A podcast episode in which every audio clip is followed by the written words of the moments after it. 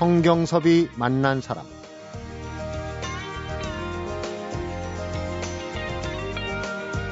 은을 주면 너를 사고 금을 주면 너를 사랴 애지중지 기른 정을 사람마다 부모은공 생각하면 태산이라도 무겁지 않겠습니다. 성경섭이 만난 사람 오늘은 1974년 이후 회심곡으로 우리들의 가슴 속에 효를 심어주고 있는 국악인이죠. 김영임 경기 명창을 만나봅니다.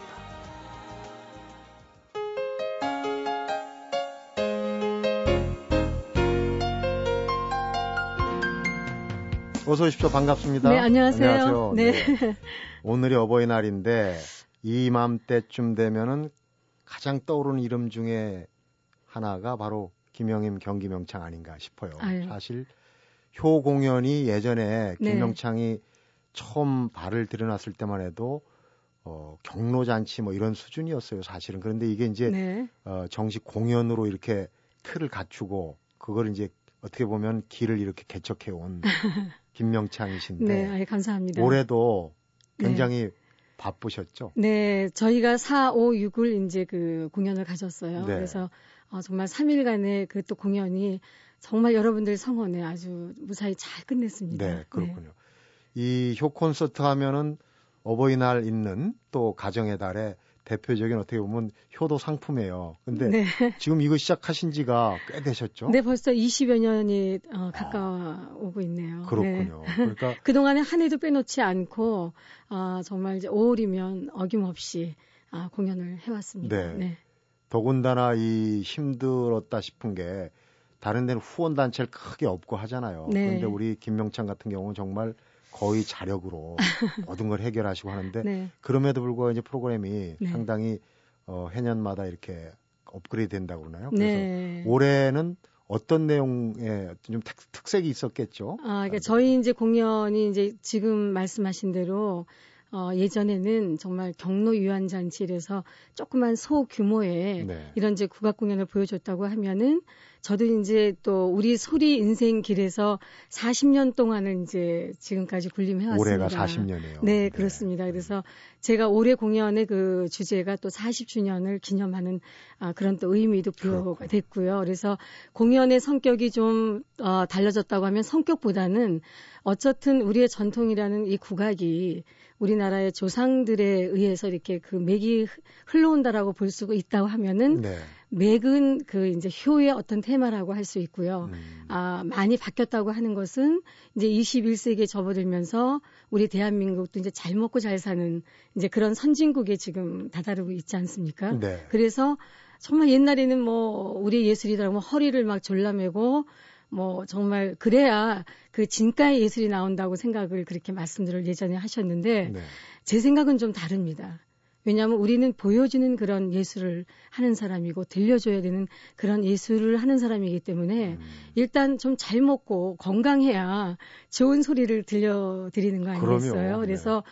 아 공연의 이제 그 내용은 뭐 효의 테마라고 하지만 그 많은 그 주변에 따라오는 그 준비하는 과정, 네. 그 다음에 보여주는 그런 그 무대 시설들이 아, 정말 예전에는 비교할 수 없는 그런 아주 굉장한 아주 버라이어티한 그 같은 무용수라고 할지라도 뭐 여섯 명이 무대에 섰다고 하면 이제는 네. 한 40여 명에 이르는 그런 무용단이 무대를 장악을 하고요. 네. 그 다음에 소규모의 그 민속 반주단이 그 연주를 해서 어, 아마 기억하실 겁니다. 돗자리를 바닥에 까시고, 네. 그 다음에 머리에 갓을 쓰고, 그 다음에 장고, 아쟁, 가야금 등등의 한 여섯 분 정도의 그 연주가 예전에 필요했다고 하면은 네. 이것은 이제 관현악단으로 이제 크게 이제 그 바꾼 거죠. 정말 격세지감이죠. 네, 그렇, 그렇죠. 그래서 음. 편곡도 이제는 그 한 7, 80명에 이르는 네. 그런 관현악단의 이제 편곡을 따로 해 가지고 음. 정말 체계적으로 어, 그런 관현악단과 그다음에 이제 그 코러스라는 또 이제 합창단들이 무대에 서고 네. 하다 보니까는 어 정말 크게는 한 뭐 200여 명, 또 적게는 한 100여 명 정도가 무대에 이제 쓴다라는 거죠. 네. 네. 이효 공연이 20년 가까이 됐다. 그러니까 지금 이 공연을 보신 분들도 꽤 될 것 같아요. 한 100만 네. 넘습니까? 글쎄 정확히 뭐 그 잘 숫자는 모르겠는데요. 네. 어, 제가 따져보면은 뭐 세종문화회관이나 평화의 전당 이런 데는 5천 명, 3천 명이 들어오는 음. 그런 공연장이고 또 KBS 홀은 한 2천 명 가까이 들어오고 다 이제 그 몇천 명이 되는 그런 공연장들을 네. 매년 했고요.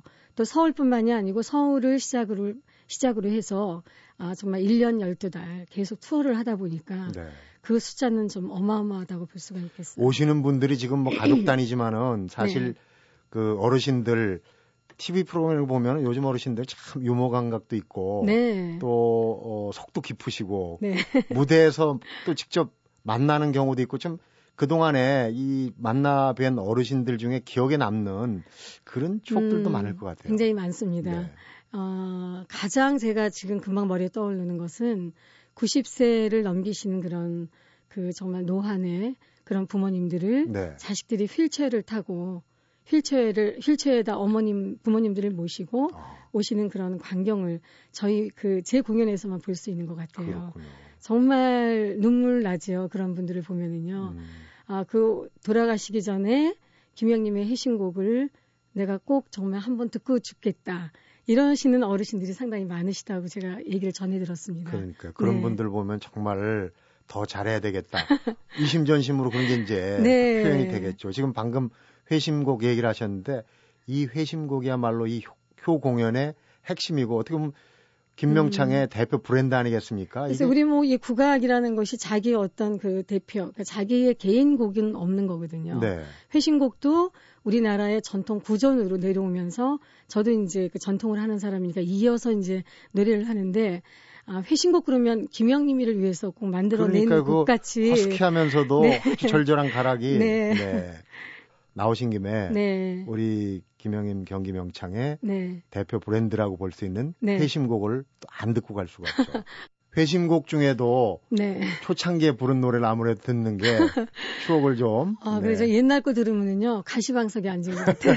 한번 직접 들어보겠습니다. 네.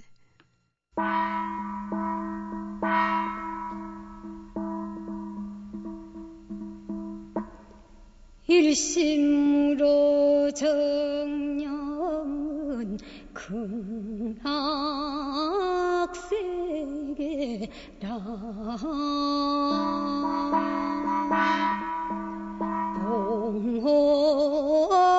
봉호항이 의미로다.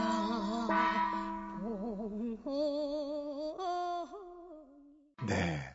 정말 오늘 같은 어버이날에 네. 세상의 모든 불효자들 마음을 울컥하게 만드는 구절도 그렇고 정말 그 이런 때가 있었나 싶죠. 지금 아, 김명창도 들어보면. 저도 오래간만에 들어봤거든요. 네. 들어봤는데 정말 가시방석에 앉아 있는 것 같아요. 네, 알겠습니다. 회심공 얘기도 그렇고 어, 소리 인생 40년 네. 하나하나 좀 어, 잠시 후에 풀어보도록 하겠습니다. 성경섭이 만난 사람 오늘은 소리 인생 40년 국악인 김영임 경기명창을 만나보고 있습니다.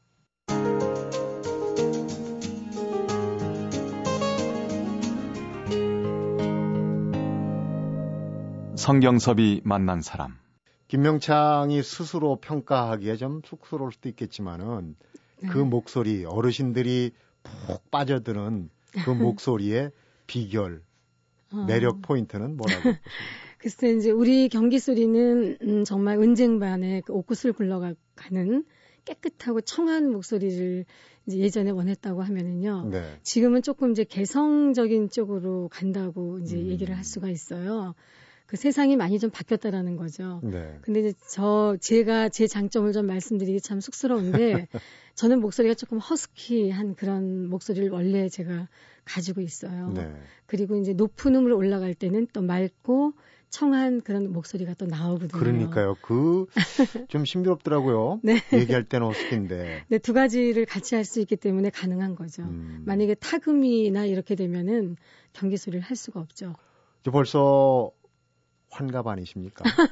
소리 인생 40년 하면 곧 환갑이신데 아까 이제 좀 외람되게 네. 국악계 이효리 그랬더니 이제 이효리보다 그러셨는데 그 국악 소리에 입문하게 된게 네. 아까도 얼핏 얘기했지만 사실은 소리보다는 네. 원래는 이제 그 한국 무용을 네. 전공하시다가 소리로 넘어오지 않았습니까? 네, 그랬습니다. 네.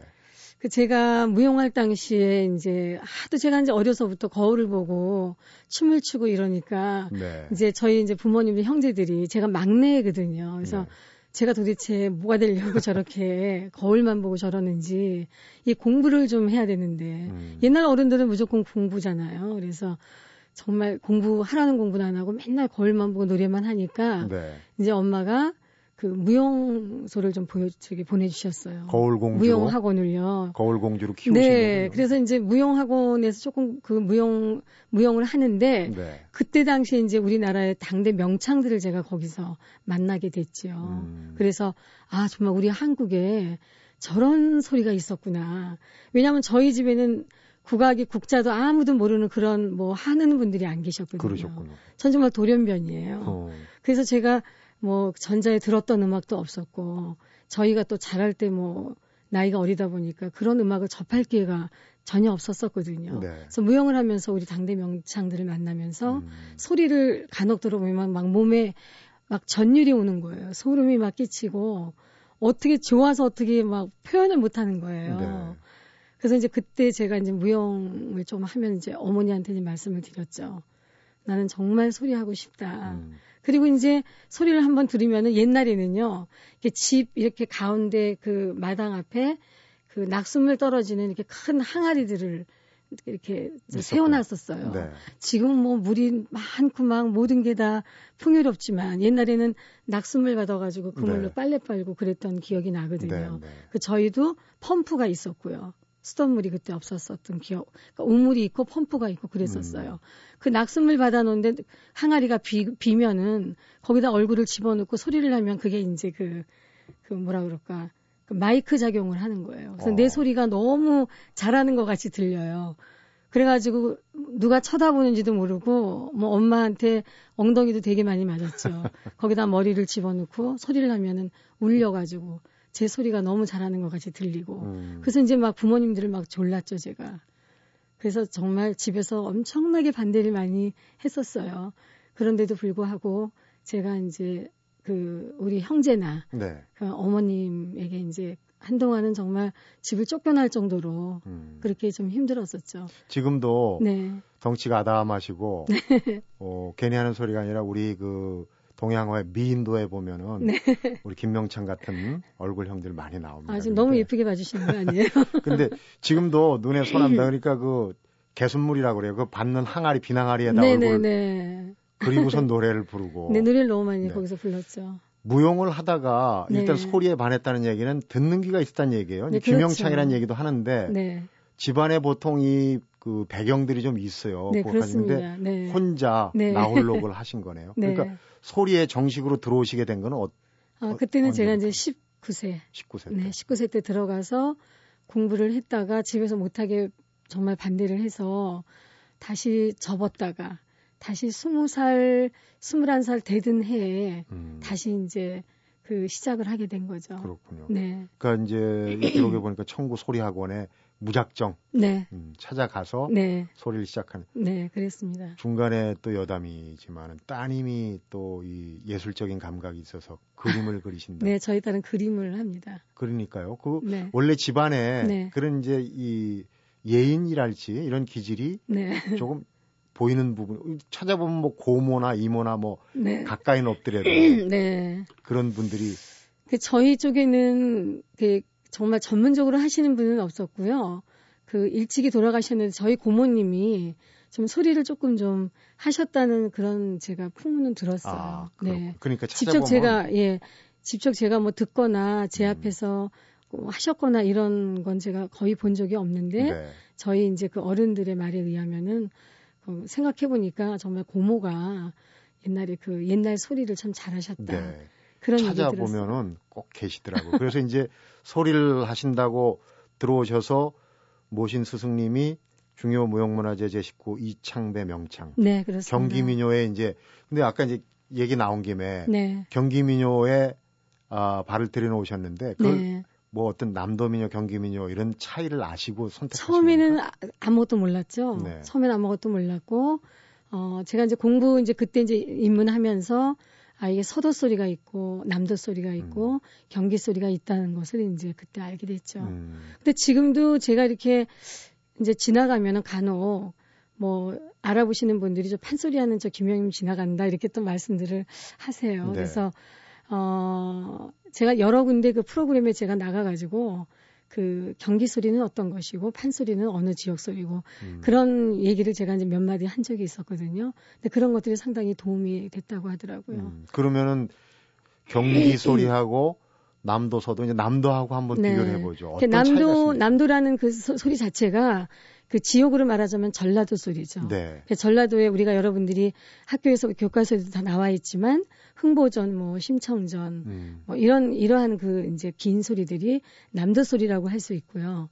그 다음에 경기 소리는 여러분들이 많이 알고 계시는 우리나라의 아리랑부터 시작해서 음. 경북궁타령, 뭐 창부타령, 네. 노래가락, 노들강변, 도라지 이러한 민요들이 이제 또 있고요. 네. 저희 쪽에서도 남도 판소리 같이 어려운 소리가 있습니다. 네. 12 잡가라 그래가지고 이건 정말 전문가들을 이제 위해서 이제 하는 소리예요. 네. 이거는 어떤 연주가 없이 반주가 없이 그 장구 하나로 그 12 잡가를 불러야 되는 것이고요. 네. 그 다음에 판소리도 여러분들 아마 TV나 이렇게 뭐 음악을 접해 보시면은 북소리만 하나 가지고 기억이 아마 이렇게 상상이 떠오른다고 음. 생각이 들면은 돗자리 깔고 그 창하시는 분이 서 계시고 그 다음에 북을 치시는 분이 앉아서 고수. 네, 고수가 북을 치지 않습니까? 그 판소리는 이제 전라도 소리에서 그렇게 하- 하는데 판소리에서도 민요가 있습니다. 네. 그래서 뭐 꽃타령, 새타령, 그다음에 뭐 까투리 타령, 뭐 까투리, 까투리 뭐 이런 노래가 있잖아요. 뭐 네. 까투리, 까투리 이런 노래 있고 그다음에 그다음 진도아리랑도 그 남도의 민요에 속하는 거예요. 네. 아리 아리랑 이런 노래 있잖아요. 네. 많이들 서편지에서도 음. 여러분들이 접하셨고 그런 것들이 이제 남도 민요, 남도 판소리, 네. 그다음에 경기 시비잡가, 경기 민요 음. 이렇게 이제 구분이 돼 있습니다. 근데 잘은 모르겠지만 설명을 듣다 보니까 남도보다는 경기 쪽이 약간 좀 경쾌하고 네, 가락이 네. 경북 공타령 같은 그렇지 않습니까? 네. 좀? 음. 보면은요 판소리에도 그 저기 긴 소리가 있어서 그 다음에 또 그 뭐라 그럴까 좀 서정적이고 슬프고 한이 그런 서려 있는 노래가 있다고 하면은 네. 뭐 거기도 뭐 꽃타령 까투리 이런 걸로 해서 좀 경쾌하게 갈 수가 있고요. 또 우리 쪽에 보면은 기나리랑 같은 경우 굉장히 소리가 길거든요. 네. 그야말로 음. 뭐 한오백년 같은 경우에도 상당히 느린 박자에 이제 소리를 표현해야 되고요. 음. 아까 말씀하신 대로 경북궁타령 이런 것들은 그 잦은 머리에 빠른 장단으로 이제 좀 경쾌하게 가죠. 그래서 꼭 경기 민요만 그 경쾌하다고 볼 수가 없는 것이 네. 판소리에도 긴 소리와 짧은 소리가 있고 경기 소리에도 긴 소리와 짧은 소리가 있습니다. 음. 그다음에 서도 소리는 이북에서 이제 그 하는 소리잖아요. 네. 말 그대로. 그래서 서도에도 긴 소리가 있는데 그건 수신가예요. 네. 뭐 어떻게 하면 거기는 이제 두성으로 많이 하거든요. 콧소리로. 어. 그래서 뭐 이네 이런 소리 들어보셨을 거예요. 네, 네. 시조 같이. 음. 그 이제 그런 긴 소리가 있으면서 거기도 또 짧은 소리가 있고. 그래서 우리 이 성악의 그 국악 쪽의 그 소리를 보, 저기 그 이렇게 파악을 해보면요. 긴 소리가 있는가 하면 짧은 소리가 있고. 네. 이게 똑같이 구색은 다 맞춰져 있습니다. 그렇군요. 네. 말씀을 듣다 보니까 저도 참 우리 것에 대해서 너무 모르고 있다. 네, 저도 짧은 시간에. 뭐 빨리 많은 걸 좀 알려드리려고 막 더듬고 지금 난리 났어요. 그래서 이제 이창배 명창 다음에 1990년대 중반에 묵개월 명창 문화로 또 들어가셨어요. 네. 뭔가 배울 게 있어서 들어가신 거죠. 선생님께서 이제 제가 우리 둘째 아, 아이, 아이를 가졌을 때 그때 선생님께서 작고를 하셨어요. 네. 그래서 어 어쨌든 이창배 선생님의 그 계열이라고 하면은 우리나라의 정말 김옥심 선생님, 또 안비추 선생님, 어, 이윤주 선생님, 묵개월 선생님 이런 분들이 이제 지금 안비추 선생님 그다음에 그 김옥심 선생님 두 분은 아, 돌아가셨습니다. 그러셨죠. 또 거기에 또 이창배 선생님하고 같이 이제 하셨던 정등만 선생님이라는 분이 계셨어요. 네. 그두 분은 남자분이셨거든요. 그 두 분의 그 계열에 쭉 지금까지 계보를 보면은 이 지금까지 당대의 명창들까지의 그 계보가 쭉 이어져 오는 거죠. 음. 네, 그래서 이창배 선생님 소리가 아, 묵교 선생님하고 아주 다르지는 않습니다. 네. 네. 그래서 제가 이제 공부를 좀 더 해야 되고 물론 더 해야 되죠. 선생님은 벌써 그때 제가 30대 초반에 돌아가셨기 때문에 네. 저에게는 많은 공부와 또 저희로서는 아, 그 문화재라는 어떤 그런 꿈이 또 있기 때문에 음. 아, 여러 가지를 봐서 아, 묵개월 선생님이 또 받아주셨고 네. 제가 또 다시 그쪽에 입문을 하게 됐습니다. 한층 소리가 깊어지는 거죠. 네. 어쨌든 그 두 분의 네. 스승님 덕분에 이제 오늘의 네. 김명창에 계시는 거고 네. 앞으로 이 우리의 국악 사실은 이 대중한테 알리는데 큰 역할을 해오셨어요. 네. 어, 그 얘기도 좀 잠시 한번 들어봤으면 네. 합니다. 성경섭이 만난 사람 오늘은 소리 인생 40주년을 맞는 국악인이죠. 중요 무형문화재 제 57호 전수교육 보조자 김영임 경기명창을 만나보고 있습니다.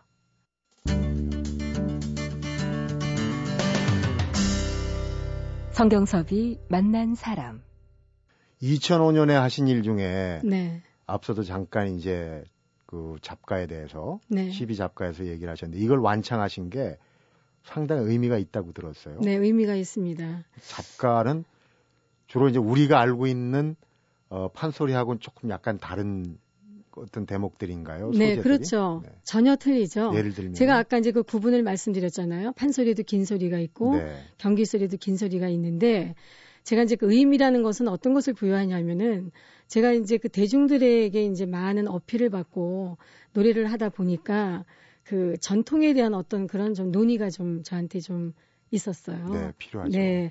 상당히 그건 저한테는 아주 치명적인 거죠. 네. 그 저는 그 소리를 하면서 정말 소리를 올곧게 우리 대하, 소위 대한민국 국민들에게 좋은 소리를 들려주기 위해서 지금까지 열심히 해왔지 않습니까? 네. 제가 뭐 가요를 한 것도 아니고 또 노래를 하는데 제 노래의 반주가 서양 악기가 들어와 본 적도 없고 네. 또 김영림이가 뭐 청바지 입고 나가서 노래 부른 적도 없고 네. 전 정말 우리 것을 사랑하고 정말 경기 소리를 너무 좋아해서 지금 이 시간까지 해오고 있거든요. 네. 근데 김영림이는 왠지 전통이 아니라는 어떤 그런 좀 나쁜 루머가 좀 있었어요. 편견이랄지. 네, 그렇죠. 네. 네. 그래서 아 정말 이거는 아니다. 그래 좋다 그러면 나도 그 시비 잡가 남들이 다 혼자 하지 못한 것을 나는 한번 하겠다. 음. 그래서 2005년도에 음반도 출시를 하고 책도 제가 펼쳐냈습니다. 네. 그 시비 잡가에 관한 것을 음.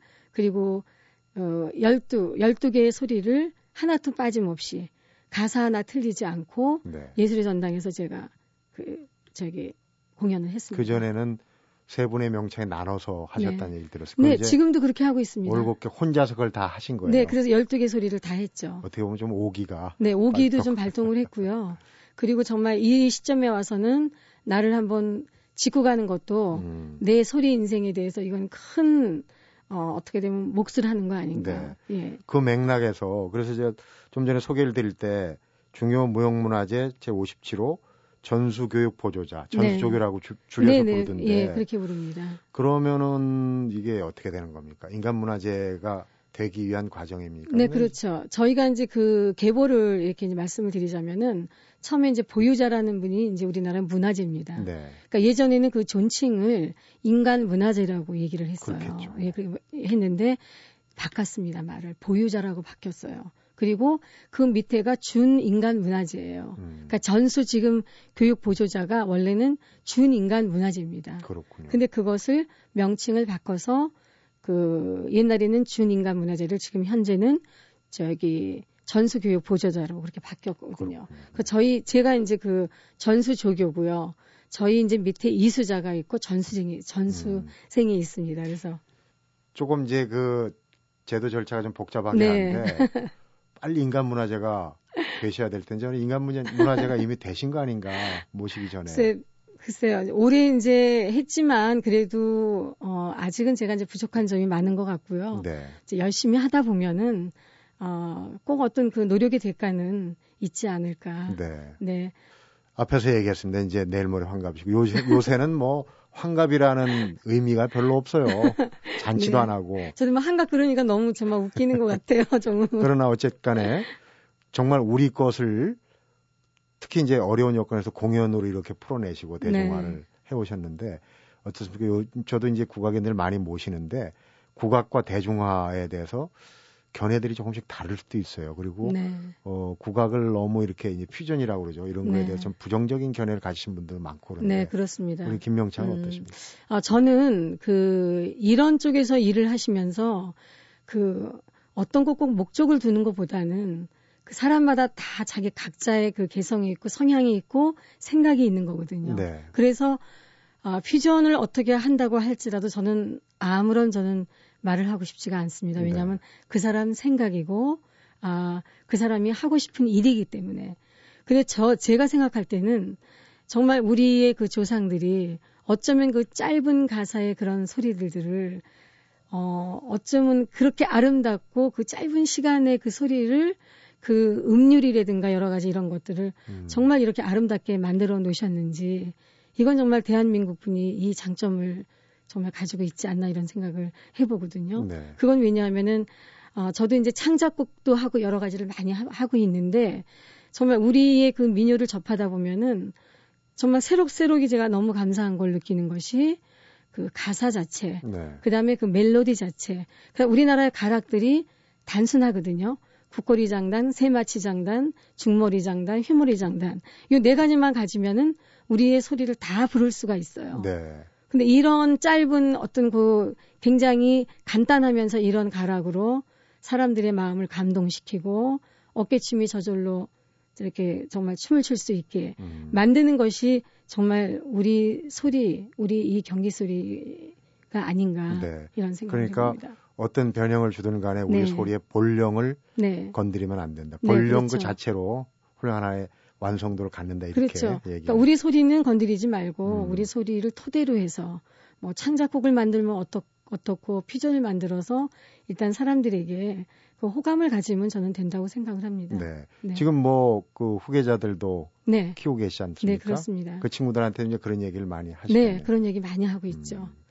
어버이날에 대표적인 효 공연을 이제 앞머리에서 얘기했는데 마무리할 네. 시간입니다. 지금 벌써요. 어, 어머니 입장이에요, 그죠? 네. 저 따님도 이제 혼기가 꽉 찬 걸로 알고 있는데. 결혼했어요. 아, 결혼하셨습니까? 네. 죄송합니다. 네. 그, 어머니로서, 네. 어버이의 한 일원으로서 올 어버이날에 꼭 네. 받고 싶었던 선물, 지금 혹시 받으셨는지 모르겠지만. 어, 글쎄, 저도 이제 그 부모님에게 그 어버이날만 꼭 뭘 한다라는 그런 좀 개념을 우리 좀 젊은 사람들이 좀 없앴으면 좋겠어요. 네, 정말 1년 12달 부모님, 저도 지금 나이를 좀 먹어가면서 이렇게 느끼는 점인데요. 나이를 먹게 되면 어, 정말 그 소외당한 그런 기분이 있을 것 같고. 네. 그리고 자식들에게 어머니의 본 심정은 힘들고 어려운 거를 보여주지 않는 것이 어머니거든요. 네. 그래서 그 어떤 시에도 보면은 어머니는 그래도 되는 줄 알았습니다. 음. 이 시를 제 공연에서 제가 여러 번 이제 읊는 그런 그 시간이 있는데요. 정말 그런 것들이 가슴에 와 닿거든요. 네. 찬밥 한 덩이로 내 배를 채워도 음. 어머니는 그러, 그러해도 되는 줄 알았습니다. 그 시가 정말 적절하게 맞아 떨어지는 것 같고 우리 회신곡의 가사도 보면은 정말 부모님은 아무리 힘들고 어렵지만 자식을 위해서는 정말 무한정이거든요. 네. 그런 걸 봤을 때 저는 선물보다는 아이들들이 음. 어, 내가 낳아주신 우리 부모를 정말 끝까지 음. 잘 섬기는 거. 그러니까 무슨 어떤 큰 선물이고 이런 게 중요하지 않다고 저는 생각을 합니다. 네. 그러니까 본인들이 열심히 자기 하는 일을 잘하는 것이 부모님에게 큰 효도를 하는 것이라는 그러니까요. 그런 생각이 듭니다. 어머니는 그래도 되는 줄 알았습니다를 네. 뒤집어 볼 줄 알아야 돼요. 네. 그 행간 그죠? 그러면 네, 그렇죠. 네. 네. 서울 공연, 효 공연 성황리 잘 치르셨고 네. 이제 또 지방 분들도 많이 기다리시지 네, 않습니까? 지금 이제 부산 공연, 뭐 울산 공연, 안산 공연 이게 쭉 네 이렇게 남아 네. 있습니다. 네. 하여튼 그 좋은 공연 많이 보여주시고 네. 특히 이제 어버이들 또 이 자식들 효도할 수 있는 기회 많이 네. 주시기 바랍니다. 오늘 이렇게 초대해 주셔서 너무너무 감사합니다. 네. 열심히 하겠습니다. 네. 고맙습니다. 고맙습니다. 네. 성경섭이 만난 사람 오늘은 소리 인생 40주년을 맞아서 부모님께 드리는 소리 회심곡 전국 효 공연 중인 국악인 김영임 명창을 만나봤습니다. 회심곡 3장이 몇 년이나 산다고인데요. 여기에 이런 구절이 있습니다.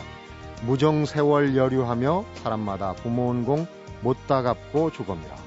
덧없이 흘러가는 세월이 어찌나 빠른지 부모 은혜를 다 못 갚고 간다는 얘기죠.